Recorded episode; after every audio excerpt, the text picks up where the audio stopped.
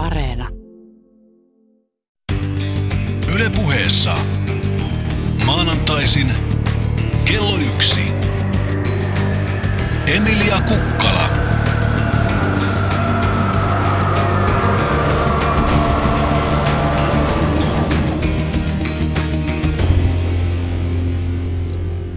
Oikein hyvää ja kaunista maanantai-iltapäivää.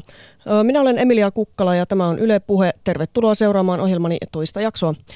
Viikko sitten keskustelimme talouskasvusta, sen rajoista ja vaihtoehdoista. Tänään puhumme elintasosta luonnontalouden näkökulmasta. Nimittäin oikeastaan ensimmäistä kertaa ihmiskunnan historiassa rajat kasvulle asettaa planeettamme. Millaisen elintasoon meillä ja kenellä meillä jatkossa on varaa, missä puitteissa kaikki poliittiset ja taloudelliset ratkaisut ja skenaariot tullaan tulevaisuudessa tekemään? Tätä kysymystä on tänään kanssani pohtimassa niukkuusfilosofi, toimittaja ja tietokirjailija Ville Lähde. Tervetuloa. Hei ja kiitos kun sain tulla. Sulta ilmestyi pari vuotta sitten kirja Niukkuuden maailmassa, jossa kuvailet seikkaperäisesti kaikkia niitä niukkuuden muotoja, joihin ihmiskunnan on sopeuduttava. Ja tota, sä paitsi tietenkään, että et ole poliitikko, päinvastoin, niin poliitikko, poliitikothan yleensä saavat suosiota lupaamalla jengille kaikenlaista, mutta sähän teet tässä kirjassa oikeastaan ihan päinvastoin, että sä kerrot, kerrot tuota jengille, että mistä kaikesta ne tulee jäämään paitsi, että saako näin nyt sitten kavereita? No aika usein just ympäristöihmisille sanotaan, että huonoista asioista ei sovi puhua, että se on poliittinen itsemurha, mutta itse asiassa etenkin – perinteinen oikeistohan on niin kuin kautta historian puhunut huonoista ajoista ja kerännyt sillä tavalla poliittisia irtopisteitä ja tästä mobilisaatiovoimaa, että nyt täytyy kiristää vyötä ja yhdessä toimia talkoissa huonojen aikojen lävitte, että kyllä, kyllä huonoillakin asioilla voi tai vaikeillakin asioilla voi tehdä politiikkaa. Entä ympäristö, ympäristötalkoo hengessä sitten? No en tiedä, onko talkoot, jos toisilla on toisella on vä- kovasti paljon vähemmän kuin toisilla?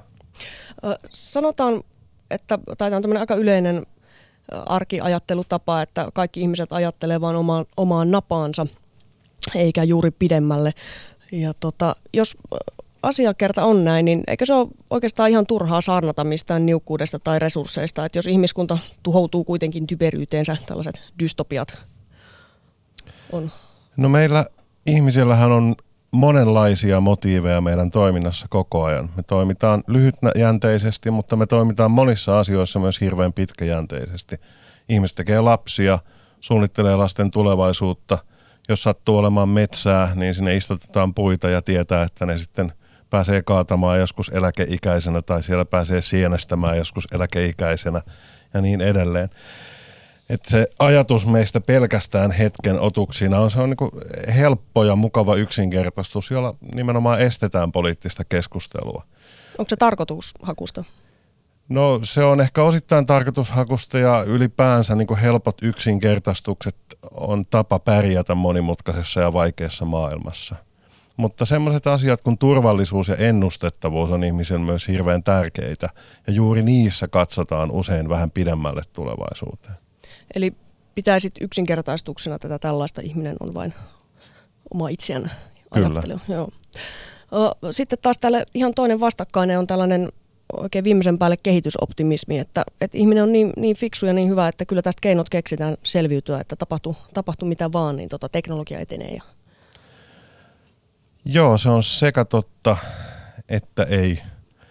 Meillä on taustalla monen sadan vuoden historiallinen kehitys – jossa paitsi väestö on kasvanut 1900-luvun aikana noin sadan vuoden aikana on noin seitsemänkertaistunut, mutta samana aikana niin tuotannon määrä ja resurssien kulutus on niin huomattavasti nopeammalla käyrällä kasvanut. Siihen liittyy osittain niin se, että kasvu on jossain paljon suurempaa, maailma on eriarvoinen ja toisaalta myös teknologinen kehitys.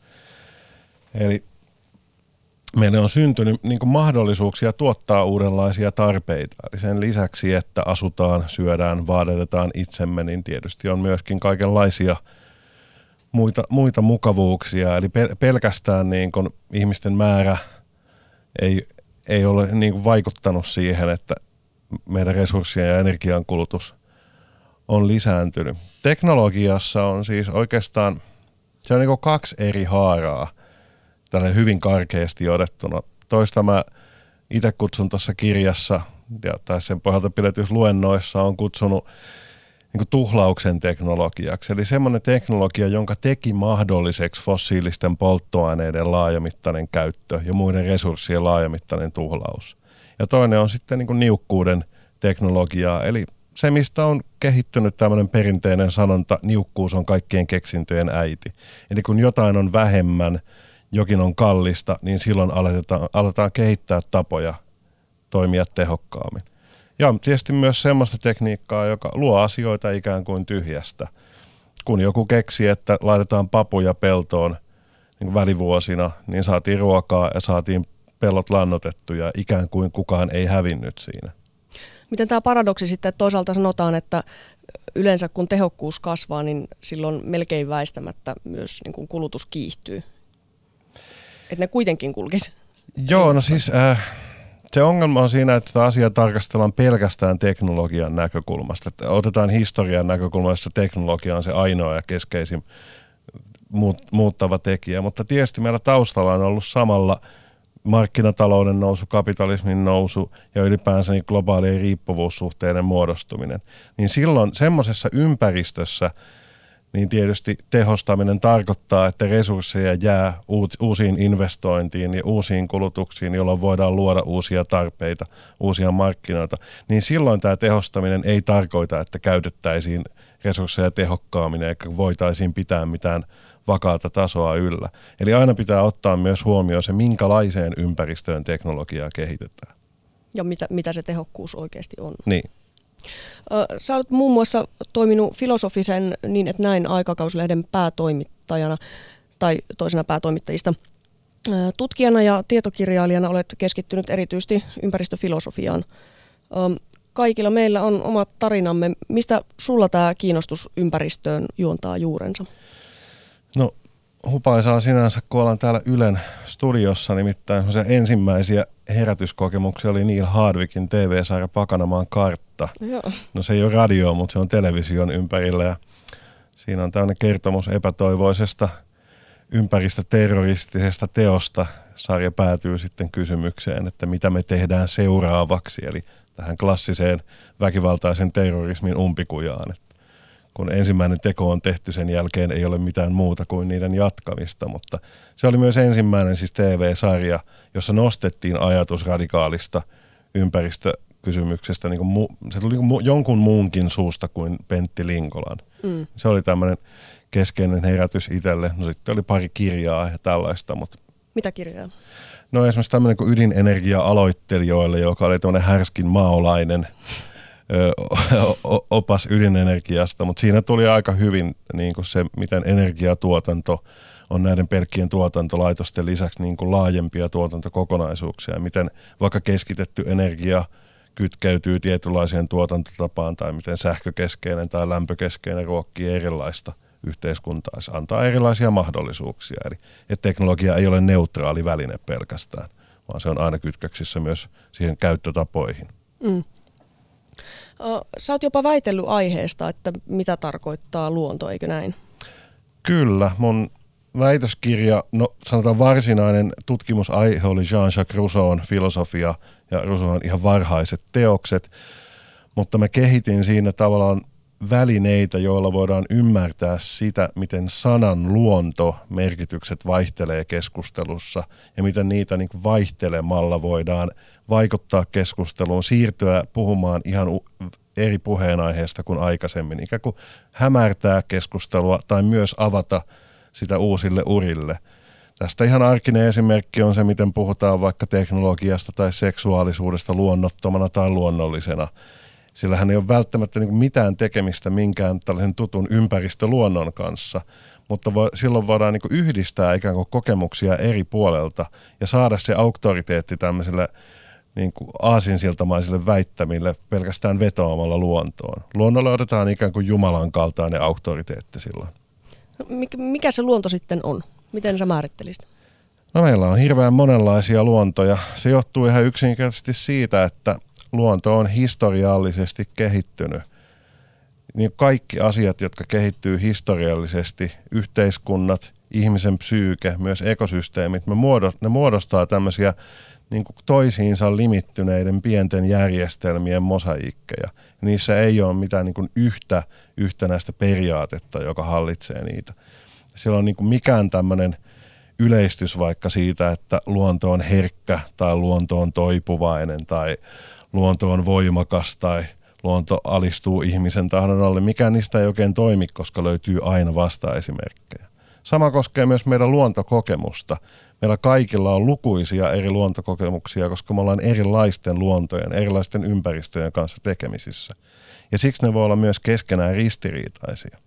Ja tämä just selittää sitä niin kuin klassista journalismin ja ympä- yhteiskuntatutkimuksen ristiriitaa, että ympäristöasenteet voi muuttua positiivisiksi, mutta se ei välttämättä vaikuta ihmisten käyttäytymiseen, koska se luonto, mikä kohdataan vaikka lenkkipolulla, on eri asia kuin se luonto, mikä kohdataan kulutusvalintojen kautta, eikä ne niin kuin muodosta semmoista mitään yhtenäistä kokonaisuutta, koska silloin ollaan tekemisissä ihan eri aineellisten kysymysten kanssa. Ja aika tämä klassinen, että mikä ei ole niin nähtävillä, niin se on aika helppo sitten unohtaa, vaikka tietoa olisikin. Kyllä.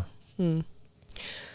Aika useinhan tuosta kuitenkin tulee mieleen, että sanasta luonto, että joo, että se on joku puisto tai puu tai kukka tai orava. Kyllä. E, Onko kulttuuriluontoa tai tehdas? No, me voidaan sanoa, että kaikki on luontoa. Silloin kaikki, mikä universumissa on luontoa. Sitten me voidaan keskittää näkökulma koko maapalloon, katsoa sen historiaa. Sitten me voidaan keskittää näkökulma siihen, että miten kaupungit vaikka kehittyy versus niiden ympäristö. Eli luonto ja ei-luonto, luonto tai kulttuuri, se erottelu ei ole mikään yksi tämmöinen iso metafyysinen raja, jolla voidaan selittää kaikki, vaan se auttaa kiinnittämään näkö, niin huomiota erilaisiin tilanteisiin. Eri tilanteissa eri erot on merkityksellisiä. Joissain asioissa ihmisen ja eläimen, muiden eläinten ero ei ole merkityksellinen. Joissain asioissa se on suunnattoman merkityksellinen. Ihan sen takia, että me ollaan tuhoamassa monien muiden otusten ympäristöä. Ehkä onko tämä sitten tämmöinen joku ylilaaja luontokäsitys tällainen, missä ajatellaan, että ihan kaikki on luontoa, että mitäs noista ydinjätteistä, kun nekin on oikeastaan luontoa? Joo, se on klassinen esimerkki siitä, että oletetaan, että yksi ainoa käsitteellistys riittää selittämään kaiken ja yhden ainoan käsitteellistyksen avulla voidaan ikään kuin puhua kaikesta. Mutta se on ihan selvää, että sitten kun ihmiseltä tiukataan yksityiskohtaisempia näkemyksiä, niin kukaan ei oikeastaan allekirjoita sitä, että ei kannata tehdä mitään, koska asteroidi voi pudota meidän niskaan ja sekin on luonnollista. Mm. Eli käytännössä se, mikä on luonnollista, ei se ole hyvää eikä huonoa se ei ole moraalinen periaate, vaikka sitä perinteisesti käytetään hirveän paljon siihen. Pakko vielä kysyä, kun sä kirjoittamisen ja puhumisen ja kaikenlaisen pähkäilemisen ohella pidät kuulemma puutarhaa vaimosi kanssa Lempäälässä, niin Kyllä. mitä teillä kasvaa siellä? Se vaihtelee hirveästi vuodesta toiseen, mutta noin 4-50 eri lajiketta. Se auttaa kuitenkin pitämään sadon hyvänä, vaikka olisi poikkeusvuosia, mikä oli just viime vuonna hirveän tärkeää, koska oli hirveän kylmää ja sitten taas hirveän kuivaa ja kuumaa ja sitten taas tuli pieni kylmäkausi ja niin edelleen. Niin siinä monet lajit kärsi, mutta sitten kuitenkin kokonaisuutena tuli hyvä sato. Mitä esimerkiksi? No meidän tärkeä, tärkeät lajit on härkäpapu ja herne, koska niillä lannotetaan myöskin, niin typetetään maata, mutta härkäpapu on meille hirveän tärkeä ruokakasvi. Samoin palmukaali ja lehtikaali on tärkeitä, koska ne on ravinnekkaita, ravinteikkaita, ne on hyviä ja niistä saa satoa niin kuin usein joulukuun puolelle. No itse asiassa nyt tarvittiin melkein saada tammikuun puolellekin. Kuinka pitkälle tämä sitten auttaa, voiko tämä sanoa niin osittaiseksi omavaraisuudeksi?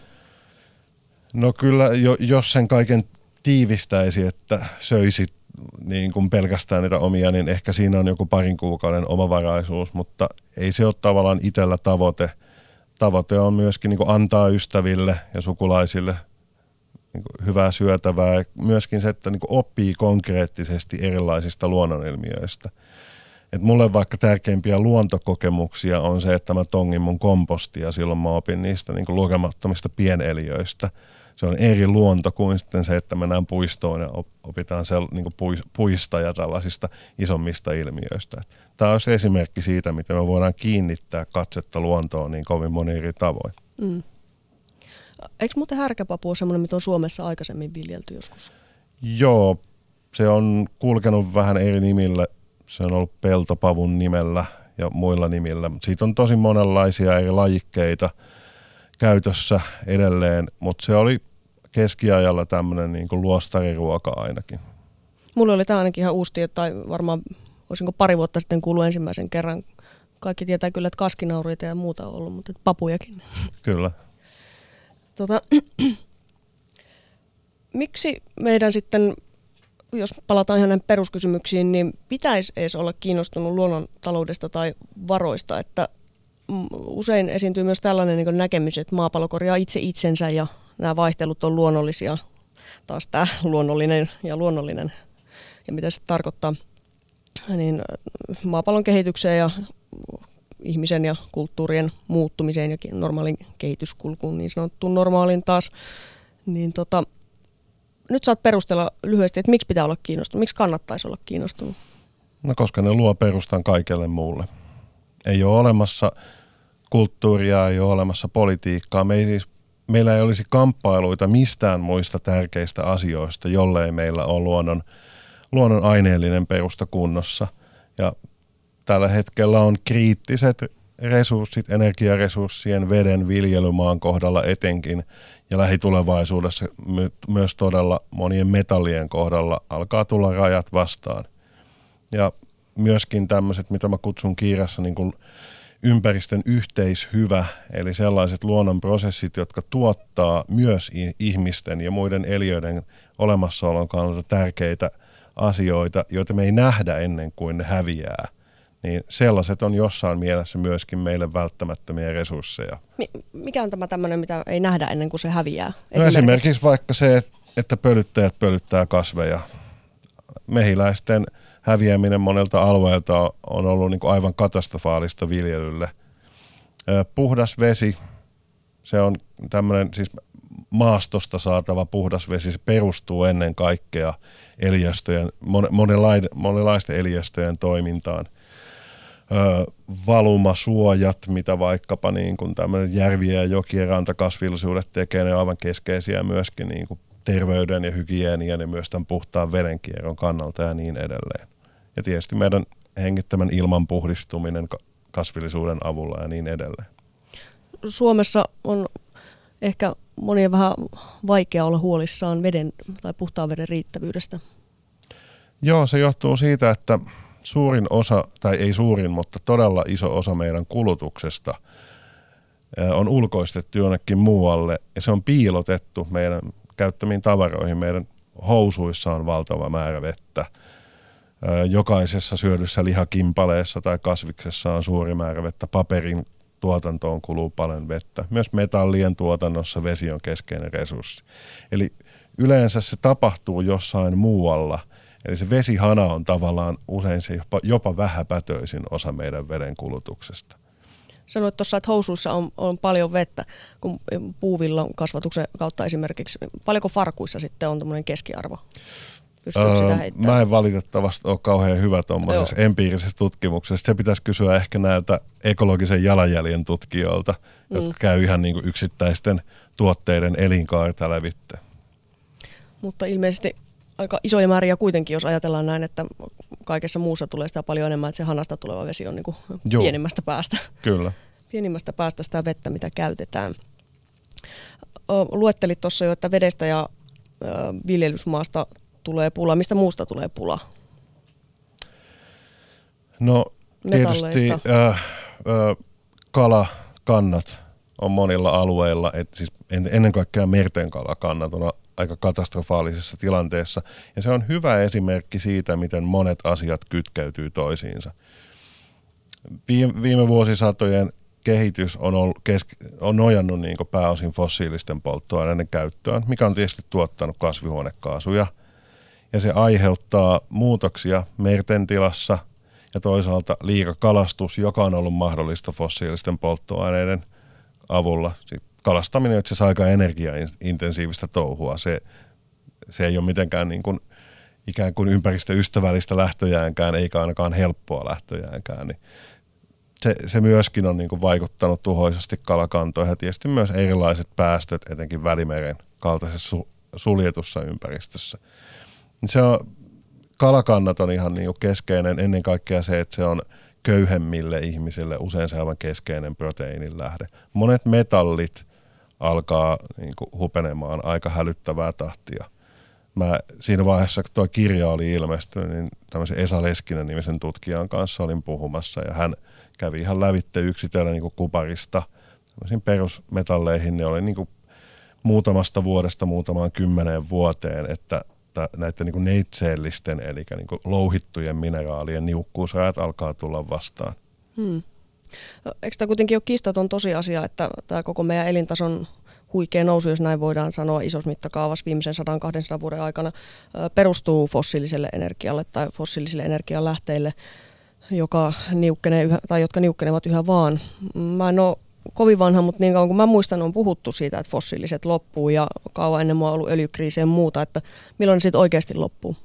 No, ö, energiahan ei lopu koskaan, samoin kuin vesi ei lopu koskaan, eikä ne metallitkaan loppu. Ne vaan muuttuu siis muotoon, jossa niitä ei pystytä enää käyttämään hyväksi. Sen takia kierrätyskään ei koskaan voi olla täydellistä, koska hävikkiä tulee aina olemaan. Fossiilisissa polttoaineissa siis, niitä, niitä on olemassa ihan hillittömät määrät, siis vaikka hurumykket tuolla maankuoren kätköissä, mutta niistä vain rajattu määrä on taloudellisesti käytettävissä. Ja nyt mä en siis puhu markkinahinnasta tai rahasta, vaan siitä, että kuinka paljon energiaa joudutaan käyttämään, että energiaa saadaan käyttöön. Ja tämä, mitä huonommaksi tämä suhdeluku muuttuu, niin siitä vaikeammaksi fossiilitalous käy. Eli käytännössä se siis tarkoittaa sitä, että meidän tuottaman, koko, koko tuottamasta energiasta yhä suurempi osuus alkaa kulua siihen, että pidetään tätä energiataloutta yllä, jolloin sitä vaan jää niin kuin muuhun toimintaan vähemmän. Se on niin kuin absoluuttisesti vähenee. Ja sille se ei niin kuin suoraan välttämättä edes näy markkinahinnoissa. Mä en ole ehkä niin kuin paras ihminen puhumaan tästä öljyn hinnan heilahteluista. Että Rauli Partanen esimerkiksi, joka oli tämän Suomi-öljyn – jälkeenkirjan tekijöitä, niin hän on nyt puhunut viime aikoina paljon siitä, miten tämä öljyn hintaheilahtelu oikeastaan riippuu ennen kaikkea tämän niin talouskriisin aiheuttamista siis kysynnän ja tarjonnan välisistä epäsuhdista, eikä niinkään siitä, että kuinka paljon absoluuttisesti öljyä tuotetaan tai kuinka paljon sitä absoluuttisesti on olemassa. Mutta tämä niin kuin, yhteiskuntaraken, nykyisen yhteiskuntarakenteen tulevaisuuden kannalta aivan keskeistä on nimenomaan se, että kuinka paljon oikeasti, aikuisten oikeasti sitä energiaa saadaan käyttöön. Ja tämä... Yle puheessa Emilia Kukkala. Yle Puhe, minä olen Emilia Kukkala ja tänään puhutaan elintasosta. Vieraanani on ympäristöfilosofi Ville Lähde ja pyrimme selvittämään millaisen elintason meillä ja kellä meillä tässä ympäristökatastrofien maailmassa on ihan oikeasti varaa. Itseäni pidemmän päälle huolestuttaisi erityisesti ehkä vinyylilevyistä ja sisäsuihkusta luopuminen. Myönnettäköön, että erilaista moottoriajoneuvoistakin pidän, vaikka niin sanotusti rationaalisena, tämä on ehdottomasti lainausmerkeissä, yksilönä pyrinkin pitämään yksityisten polttomoottorien käytön minimissä. Millaisen elintason meillä ihan oikeasti on varaa? No ensinnäkin pitää muistaa se, että samat tarpeet voidaan tyydyttää hirveän monella eri tavalla. Et ei pelkästään kyse, tai ongelma ei ole se, että meillä olisi liikaa vempeleitä tai meillä olisi liikaa, liikaa tarpeita, vaan myöskin tämmöiset perustarpeetkin, niin kuin asuminen, vaatetus, liikkuminen, ruoka, ne voidaan tyydyttää liian resursseja kuluttavalla tavalla. Ja tämä ei ihan korreloi aina niin kuin rikkauden ja köyhyyden kanssa – Mulla on tästä lempiesimerkki on kalapuikot, mikä on tavallaan halvin ruoka, tai mm. myöskin purkkitonnikala, niin halvimpia ruokia, mitä köyhät käyttää hyvin paljon. Niin ne on tuotettu äärimmäisen energiaintensiivisesti ja ne myös niin kuin vaurioittaa tämmöisiä todella vähäisiä resurssivarantoja. Ja se tavallaan se, kuinka paljon sä käytät rahaa Findus-paketin ostamiseen, se ei kerro oikeastaan yhtään siitä, mitä, mikä se tuotanto siellä taustalla on. Ja tämä myös kytkeytyy aika hirtesi, hirtehisellä tavalla näihin globaaleihin, globaaleihin tuotantoketjuihin. Tästä ta- takavuosina oli aika paljon EU-ssa keskustelua tämmöistä kahdenvälisistä kalastussopimuksista. Eli siitä, että EUn maat sopi vaikkapa Afrikan itä- ja länsirannikon valtioiden kanssa kahdenvälisiä kalastussopimuksia. Tälle maalle annettiin jonkin verran käteistä ja sitten eurooppalaiset troolarit sai käydä kalastamassa sieltä kalaa eurooppalaisille markkinoille, mikä aiheutti niin nälkää, aiheutti salametsästystä, aiheutti maasta muuttoa – niistä maista ja niin edelleen, koska kalastaminen oli erittäin tärkeä elinkeino ja kala oli myös kauhean tärkeä proteiini, niin kuin mä aiemmin mainitsin just näille köyhemmille ihmisille. No nyt tässä takavuosina sitten kävi myös ilmi, että Kiina oli ilmeisesti valehdellut aika paljon omaa toimintaansa tai vähätellyt sitä vastaavaa toimintaa. No tästä sitten tietysti Euroopassa – monet intoutui sanomaan, että no turha meidän on näille sopimuksille mitään tehdä, kun, kun ne kiinalaiset kuitenkin. Se ongelma on vaan siinä, että Kiina ei kalasta sitä kalaa pääosin omille markkinoille, vaan se myydään suureksi osaksi eurooppalaisille markkinoille. Eli jälleen niin kuin eurooppalainen kuluttaja tah- tietämättään ja tahtomattaan ulkoistaa sen moraalisen vastuun ja myöskin nämä sivuseurauksen jonnekin muualle, eikä se näy siinä tuotteessa, joka tulee pöytään mitä sille voitaisiin tehdä, koska niin kuin sanoit, niin tietämättä ja tahtomattaan ja varsinkin että se, että tämmöiset tosi vahingolliset energiakuluttavat tuotteet voi olla niitä halvimpia tai ainoita vaihtoehtoja. Mitä tälle asialle olisi tehtävissä? No se on ainakin selvää, että tämmöinen yksittäisen kuluttajan valinnanvalta ei riitä siihen, eikä pelkkä kuluttaja-aktiivisuus. Tämä kuluttaja-aktiivisuus on tosi toimiva silloin, kun on joku selkeä epäkohta, johon halutaan puuttua. Jokin firma tai tehdas tuottaa jotain tuotetta haitallisella tavalla. Ei osteta sitä, ne muuttaa käytäntöjä. Mutta resurssien suhteen on kauhean vaikea tehdä sellaista kulut, laajaa kuluttajapolitiikkaa, jossa kulutettaisiin vähemmän ja yritettäisiin muuttaa sen kautta. Koska markkinavaikuttaminen on lompakolla äänestämistä. Ja jos kulutat vähemmän, äänestät vähemmän, jolloin sä näyt vähemmän ja joku muu, jonkun muun valinnat vaikuttaa loppujen lopuksi.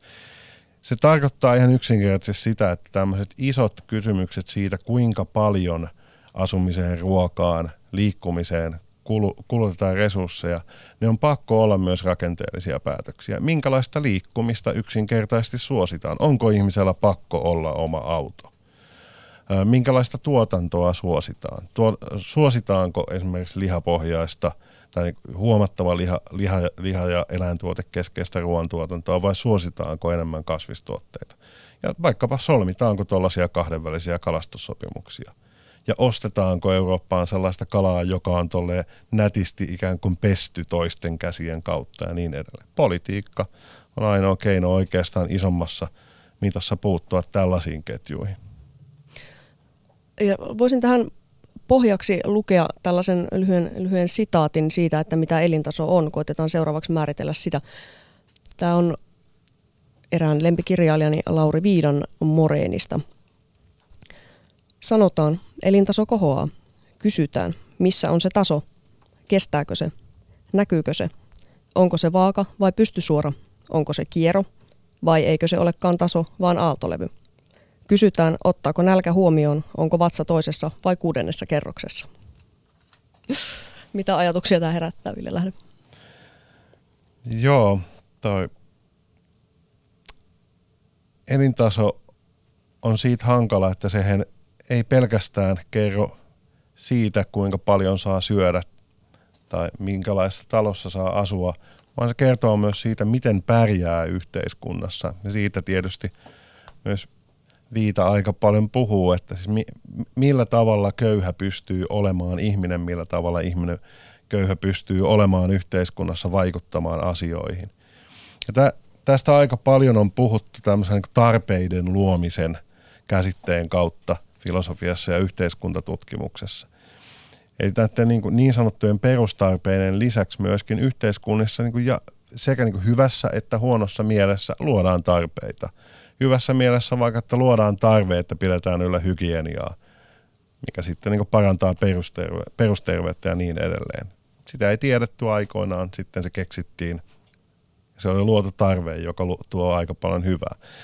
Mutta sitten on semmoisia luotuja tarpeita, jotka pakottaa ihmiset ikään kuin tavoittelemaan yhä enemmän elantoa, joka tietysti niin köyhemmille tarkoittaa, että se niin kiristää elämän vaatimuksia. Onko pakko olla nettiyhteys, onko pakko olla kännykkä, niin edelleen. Eli siis täysimittainen osallistuminen yhteiskuntaan voi vaatia joitain asioita, mihin oikeasti ei olisi varaa.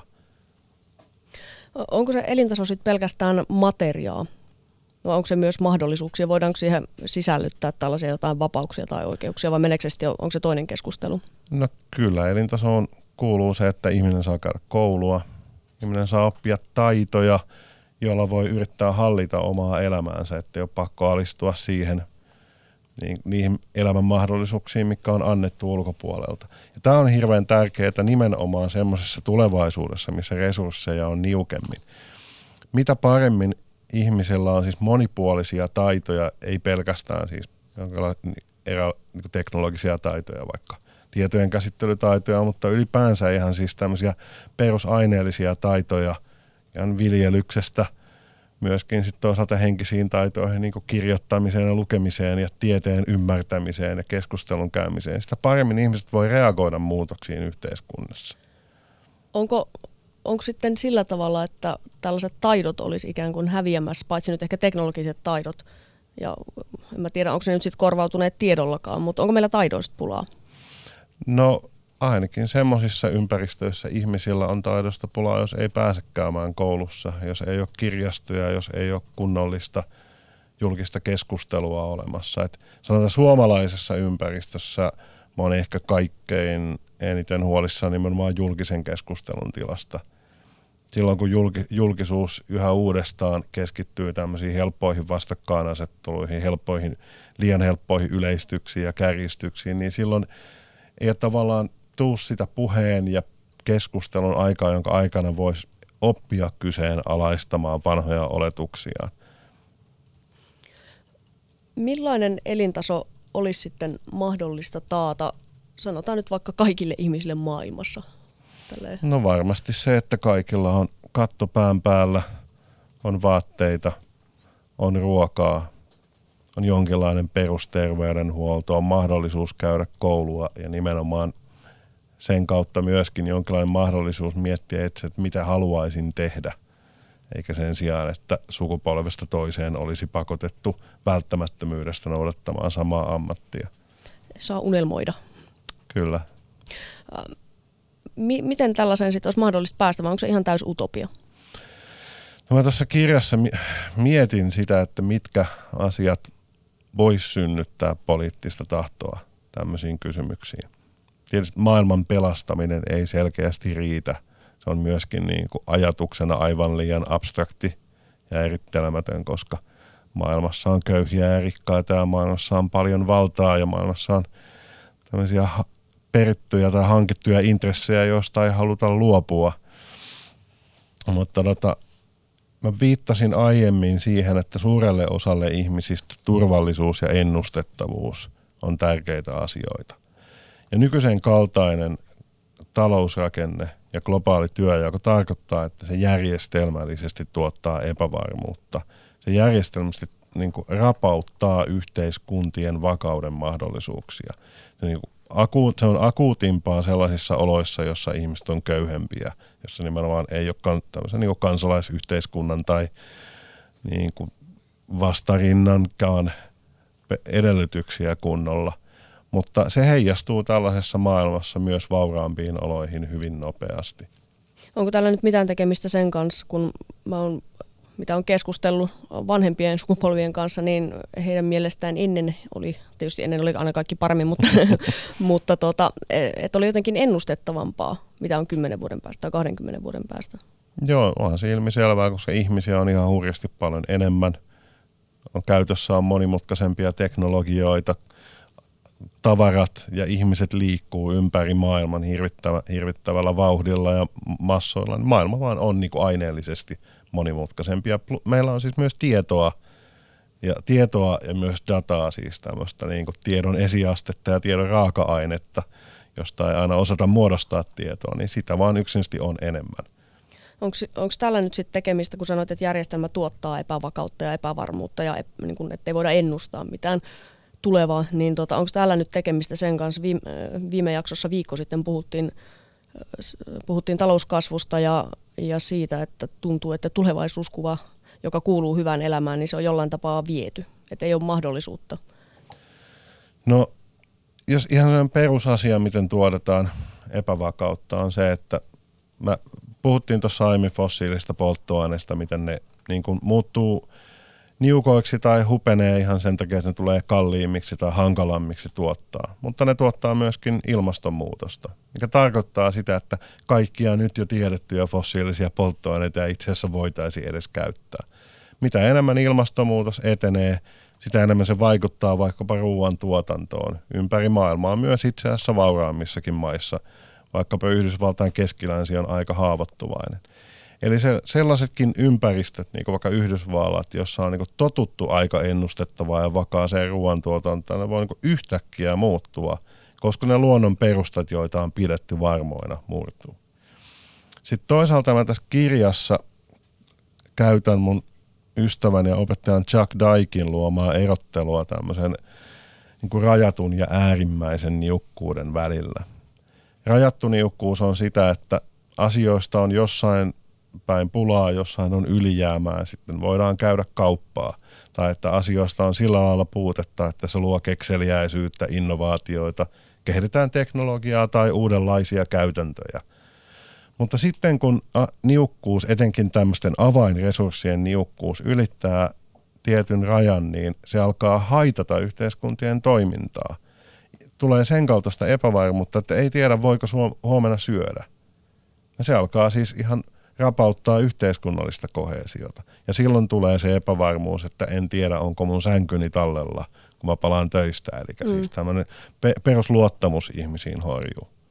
Ja sen, ka- siis sen kaltainen äärimmäinen niukkuus todennäköisesti iskee ensimmäisenä köyhempiin oloihin, mutta toisiin keskinäisesti limittyneessä maailmassa se heijastuu vauraammille alueille hyvin nopeasti. Ja silloin myöskin siis tämä niin poliittinen intressi myöskin vauraammilla ihmisillä on muuttaa kehityksen suuntaan siksi, että se tuottaa itse asiassa turvallisuuskia jatkuvasti omaan suuntaan. Tämä oli aika jännää, että Yhdysvalloissa tämmöinen eläkkeellä olevien kenraalien paneeli, joka tuottaa säännöllisesti presidentille tämmöisen niin analyysin turvallisuusuhkista, niin se ensimmäisen kerran nosti esimerkiksi ilmastonmuutoksen turvallisuusuhaksi – mutta ei sillä tavalla, että tämä on strateginen uhka vaikka Yhdysvaltain öljyn tuonnille tai ruoantuotannolle tai tällaiselle, vaan nimenomaan sen kautta, että maailmassa syntyy hallitsemattomia konflikteja, jotka ei liity tämmöisiin niin kuin e- uskonnollisiin tai ideologisiin syihin. Ja niitä ei pystytä enää niin hallitsemaan millään asevoimilla että tämä paneeli näki sen, että niin Yhdysvaltain koko turvallisuusympäristö muuttuu nimenomaan sen kautta, että syntyy tämmöistä äärimmäistä niukkuutta ja sosiaalisen kohesion romahdusta, joka ei niin sovi siihen turvallisuuskäsitykseen, mihin on mihin se tavallaan puolustuskoneisto on rakennettu. Ja se on aika hämmästyttävää, että kun siltä taholta löytyy tuommoista selvänäköisyyttä. Kuulostaa tosiaan, on kyllä sellaisia raportteja, joissa todetaan nämä samat ongelmat, ongelmat, mutta sitten vastaukseksi ehdotetaan entistä tiukempaa sotilaallista puuttumista näihin ongelmiin. Joo, no ehkä siellä on, ehkä eläkkeellä uskalletaan sanoa, että jos on niin puolet maailmasta menee kaauksen valtaan, niin yksinkertaisesti mitkään aseet ei tietenkään pysty pitämään sellaista hallussa. Ja tietysti siis ää, kaaosta voidaan käyttää myöskin niin kuin hyväksi tämmöiseen resurssien riistämiseen. Tämmöisen niin timanttikuopissa tai niin kuin, tämmöisiä niin kuin kallisarvoisia metalleja, mitä käytetään vaikka kännykässä, niin niitäkin hankitaan tämmöisissä maakuopissa hyvin niin kuin köyhissä ja sekavissa oloissa. Mutta esimerkiksi niin halpa työn tuottaminen ja ylipäänsä se minkäänlainen niin monipuolisempi resurssitalous, tämä me, mikä on meillä tietysti nykyisin aika eriarvoinen, eriarvoisesti jakaantunut maailmassa, niin edes tällainen järjestelmä ei ole mahdollinen silloin, kun äärimmäinen niukkuus leviää. Se tarkoittaa, että tämä siis nykyinen järjestelmä, joka on nojannut toisaalta tähän jatkuvaan resurssien kasvuun ja toisaalta siihen ajatukseen, että eriarvoisuus motivoi ja sitten niin kuin varallisuus hiljalleen sataa alaspäin mikä niin kuin oli mahdollista ajatella niin kauan, kun koko ajan saatiin lisää resursseja, niin se historiallinen kehitys on yksilöllisesti päätepisteessään. Ja silloin niin kuin ainoa tapa ajatella uusiksi on yhdistää kulutuksen vähentäminen ja eriarvoisuuden välttäminen. Koska jos kulutusta vähennetään nykyisessä tässä asetelmassa, silloin se väistämättä tarkoittaa eriarvoisuuden kasvua. Ja se tarkoittaa katkeruuden lisäämistä. Ja se on jälleen yksi tapa, milloin sosiaalinen kohesio ja luottamus alkaa romahtaa. Eli tilanne ei olekaan se, että eh, kun talouskasvun yhteydessä viimeksi tosiaan puhuttiin siitä, että eihän kukaan halua ostaa niukkuutta, tai niin kuin ajatuksena ainakaan sellainen, jolla on itsellään kokemusta köyhyydessä elämisestä, niin kysymys ei olisikaan sitten siitä. Ei. Niukkuuden maailma ei, ei tarkoita sitä, että niukkuus olisi moraalisesti kivaa. Eikä se tarkoita sitä, että se olisi tavoiteltava asia. Mä en oikein usko tämmöiseen kohtuullistamiseen nimenomaan niin kuin moraalipuheena. Kyse on siitä, että his- tietty historiallinen kaari nyt on vaan päätepisteessään. Tämän kaltaiseen yhteiskuntaan ei ole enää aineellisesti varaa. Ja silloin nimenomaan turvallisuus, ennustettavuus ja tasa-arvoisempi yhteiskunta, ne on tapoja, joilla voidaan selvitä. Eli oliko se nyt vuosi vai kaksi sitten ilmestyi tällainen raportti, tämä on näitä tutkimuksia varmaan tullut useampikin, mutta siinä todettiin jotenkin näin, että Suomessa köyhimmätkin kuluttavat liikaa tai heidän elintasonsa on jotenkin liian korkea ollakseen kestävä. Miten sä kommentoisit tässä yhteydessä tätä?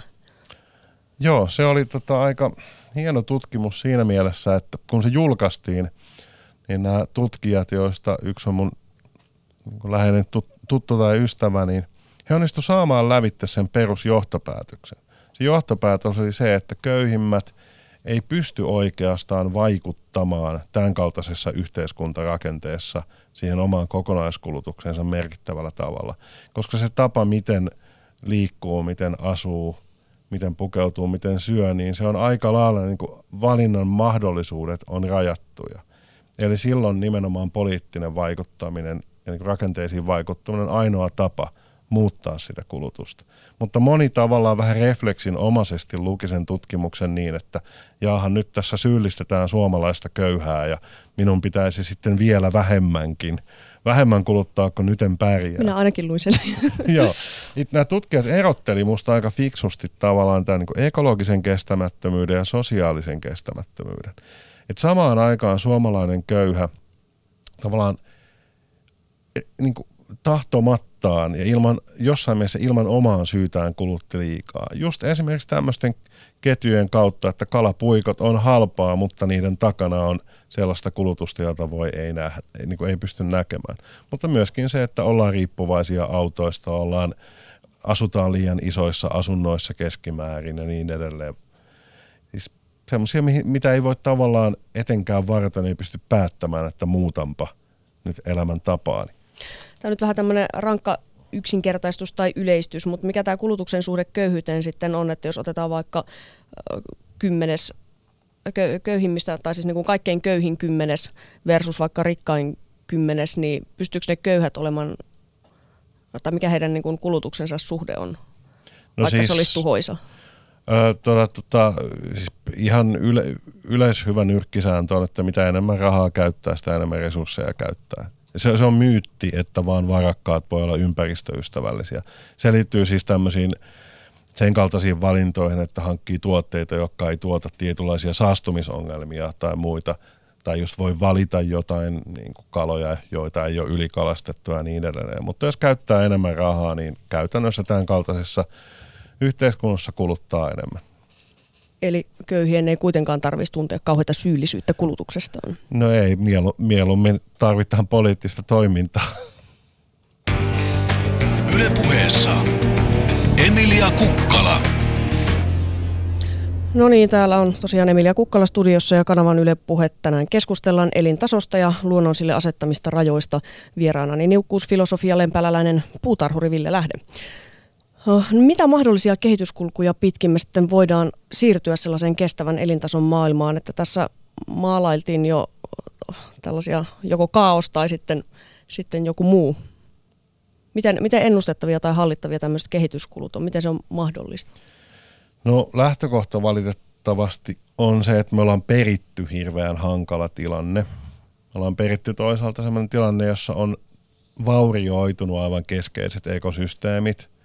Ja myöskin yhteiskunnat on tällä hetkellä aineellisesti riippuvaisia aika isosta resurssien kulutuksesta ja semmoisia järjestelmiä ei niin pysty noin vain muuttamaan. Hyvä esimerkki on vaikka niin öljyriippuvaisuus. Öljy on laadullisesti sellainen energiamuoto, josta on helppo kuljettaa, säilyttää, jalostaa. Ja meidän tietysti liikkuminen on täysin esteri, polttonesteriippuvaista tällä hetkellä. Eli niin kuin noin vain asioita ei voi muuttaa ja myöskään ei voida muuttaa täysin ennustettavasti. Eli jotkut tulee kärsimään, joitain onnettomuuksia tulee ihan vaan sen takia, että on liikaa asioita tehtävissä. Tai niin kuin, ei pystytä tekemään kaikkia asioita yhtä aikaa ja tavallaan koordinoidusti. Mikä olisi sitten kiireisin tai tällainen ensimmäinen askel? No ensimmäinen askel on yksinkertaisesti se, että nimenomaan siitä näkökulmasta, että nykyinen vauras elintaso murtaa niin omaa pohjaansa, eli tuottaa tämmöistä järjestelmistä turvattomuutta, on niin sen motiivin kautta nähdä, että peruselintason niin globaalissa keskiluokassa, eli niin yhtään vauraammalla tai niin ei-köyhällä suomalaisella, niin sen kaltaisen elintason niin täytyy laskea, sen aineellisen elintason. Ja toisaalta sitten tämä turvallisuusnäkökulma tuo sen, että pitää pyrkiä niin globaalisti vähentämään – eriarvoisuutta, että tämä sosiaalinen kohesio ei ala romahtaa niillä alueilla, joissa ongelmat on akuutteja. Tässä nyt ilmeisesti jonkunlaiseksi avainkysymykset siitä nousee tällainen vauras keskiluokka, niin millä, millä ihmeen tavalla me saadaan tai py, pystyy niin kauppaan näille ihmisille niukkuutta. Että historiassa ei ole kauhean hyviä esimerkkejä siitä, että keskiluokka alkaa hirvittää, että ne joutuvat menettämään jotain. No itse asiassa on on ja ne on yleensä niin kuin kriisin hetkinä. Esimerkiksi? No vaikka siis maailmansodat ja erilaiset, niin kuin vaikkapa New Deal, New Dealia edeltänyt niin kuin talouskriisi ja se yhteiskunnallinen sekasorto, mitä Yhdysvalloissa oli, niin se nimenomaan se motiivi ei ollut se, että puhalletaan nyt yhteen hiileen, että on kivaa kuluttaa vähemmän tai että se on jotenkin hyveellistä, vaan tiedostettiin se, että on uhka – se, saattoi olla niin kuin ulkoinen uhka niin kuin maailmansotien aikaan tai tämmöinen niin kuin yleinen turvallisuuden ja sosiaalisen järjestyksen uhka niin kuin ennen, ennen New Dealia. Nimenomaan se on musta ainoa tapa, millä mä näen, että semmoinen laajempi poliittinen tahto voi syntyä. Mutta niin kauan kun turvallisuus tulkitaan tämmöisellä perinteisellä tavalla, että se on niin kuin ase, aseellisesti turvat, turvattava, turvattava turvallisuus ja tämmöisten niin ulkoisten uhkien – tai sisäisten uhkien niin kuin jonkinlaisten kapinaliikkeiden mielessä, niin sellainen turvallisuuskäsitys ei pysty hahmottamaan tätä tilannetta. Mutta silloin nimenomaan jos nähdään, että yhteiskuntien ihan niin kuin aineellinen perusta ja myöskin sosiaalisuuden perusta murenee. Ja nykyinen hyvinvointi on siis sitä kautta, siis tämmöinen niin aineellinen korkea, korkea hyvinvointi, niin se on niin kuin turvallisuusuhka. Se on ehkä se on ainoa tapa, mitä mä näen, että se voidaan lainausmerkeissä myydä. Kuitenkin on esimerkkejä myös siitä, että keskiluokka olisi kriisin hetkillä ikään kuin käynyt vielä heikompiaan vastaan. Niin tota, perustuuko tämä sitten sellaiseen turvallisuuskäsitykseen, joka mm, perustuu juurikin niin kuin väkivallalle? Ja siis missä tahansa kriisitilanteissa on aina helpointa etsiä tietysti syntipukkeja – ja muukalaisia, joiden kontolle asiat voi laittaa. En mä siis mitenkään suunnattoman optimistinen ole tämän mun kuva, kuvaaman niin kehityksen suhteen, mutta mä vaan totesin pari vuotta sitten, että mä en enää niin jaksa oikeastaan ennustaa huonoja kehityskulkuja, koska se on hirveän helppoa. Ei niin pysty tekemään oikeastaan tietokirjailijan uraa mielekkää, mielekkäästi, koska sitten ei olisi, kun yksi, yhden kirjan kirjoittaisi, niin oikeastaan kaikki olisi kirjoitettuna. Mä pystyn keksimään niin kuin kahvikupin aikana kymmeniä tapoja, miten asiat voi mennä pieleen. Mut tai sen vielä sijaan, pieleen. Niin, se, se, sen sijaan on paljon kiinnostavampaa miettiä edes joitain tapoja, miten vois, politiikka voisi alkaa nytkähtää toisenlaiseen suuntaan. Miten voi löytyä tahtoa siihen, että tämmöistä niin omalakista taloutta pyritään kontrolloimaan jotenkin poliittisesti.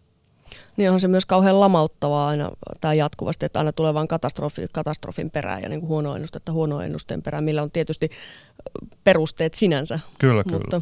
Ja sitten tietysti myös se, se on itse asiassa yksi tapa, mitä me itse löysin semmoista jonkinlaista vähän hirtehistä toivoa. Puhuttiin tuossa tämän keskustelun alkupuolella siitä, että luonto ei ole yksi vain monta. Ei ole olemassa pelkästään niin kuin tämä suuri universaali, kaikkien luonnonlakien alla oleva aineellinen luota, mutta historiallisesti kehkeytyneellä planeetalla meillä on kaikenlaisia erilaisia ympäristöjä. Niin myöskään siis meidän edessä ei ole se, että koko luonto tuhoutuu. Edessä on se, ja meidän takana on se, että valtavasti erilaisia eliöitä tuhoutuu, monia ekosysteemejä tuhoutuu, mutta aina on jotain, mitä voi pelastaa. Aina jotain jää. Ja aina myöskin siis yhteiskuntien kohdalla, aina on ihmisiä, joita voi auttaa. Vaikka asiat menis kuinka pieleen, niin aina voi tehdä jotain. Että ei ole olemassa mitään semmoista yhtä point of no returnia, niin pistettä, josta, jonka jälkeen mitään ei kannata eikä enää voi tehdä. Tämä on mun mielestä jotenkin virkistävää ajattelua. Mistä, mistä muualta tätä tällaista, niin kuin, voisi sanoa jossain määrin voimauttavaa näkemystä tai niin kuin vaikutuksen mahdollisuuksia? Onko sinulla heittää jotain kirjailijoita, tutkijoita? No mä oon itse tämän oikeastaan omaksunut ehkä mun opettajaltani Yrjö Hailalta ja toiselta opettajalta Chuck Dykilta, joiden kanssa ensin opiskelijana ja sitten kollegana, jolla tehty töitä no, no ehkä niin kuin 98 vuodesta lähtien. Ja, ja nimenomaan niin kuin heidän työssään on kauhean keskeistä sen esiin nostaminen, että tämä puhe yhdestä hahmottomasta luonnosta ja yhdestä hahmottomasta kulttuurista, niin se oikeastaan halvaannuttaa meitä. Silloin tehdään sellaisia helppoja kertomuksia, joko niin kuin optimistisia tai pessimistisiä, mutta sellaisia, jotka ei oikeastaan anna meille mitään eväitä miettiä, että mitä konkreettisesti pitäisi tehdä. Se on vähän samanlaista, niin kuin, että jos teknologiaan suhtaudutaan optimistisesti tai pessimistisesti, niin ajatellaan, että teknologia olisi ikään kuin yksi ja yhtenäinen asia sen sijaan, että se on lukuisten erilaisten tutkimusperinteinen sikermä. Niin sen sijaan, että katsottaisiin, että mitä tässä tapauksessa tai mihin se vaikuttaa tai kuka käyttää mm. ja kenellä on valta, niin pitää valita niin kuin, että joko tai. Kyllä. Se on niin tietysti kauhean vaikeaa, että pitää niin hankkia taitoja, opetella ja jatkuvasti uusia asioita ja katsoa ja kuunnella, mihin maailma menee, mutta ei mielekäs politiikka ja mielekäs tiedekään ole mahdollista ilman sitä. Mitkä on sitten suurimpia esteitä sille, että voitaisiin siirtyä kohti kestävämmän elintason maailmaa? No tämä hirveän syvään juurtunut aineellinen eriarvoisuus ja se, että sen ylläpitäminen on monille tahoille edullista. Se on tietysti se keskeisin iso este.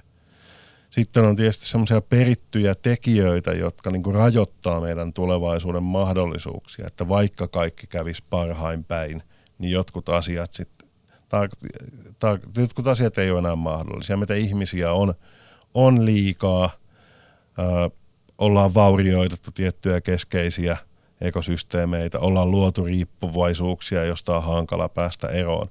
Mutta tämmöisessä niin poliittisessa mielessä tämä eriarvoisuus on kyllä ihan keskeinen esteenä oleva tekijä. Sanoit, että jollekin tahoille on edullista pitää tilanne sellaisena sen, kuin se on. Mitä nämä tahot on? No se prosentti tai promille maailman väestöstä, joka omistaa kaikkein eniten.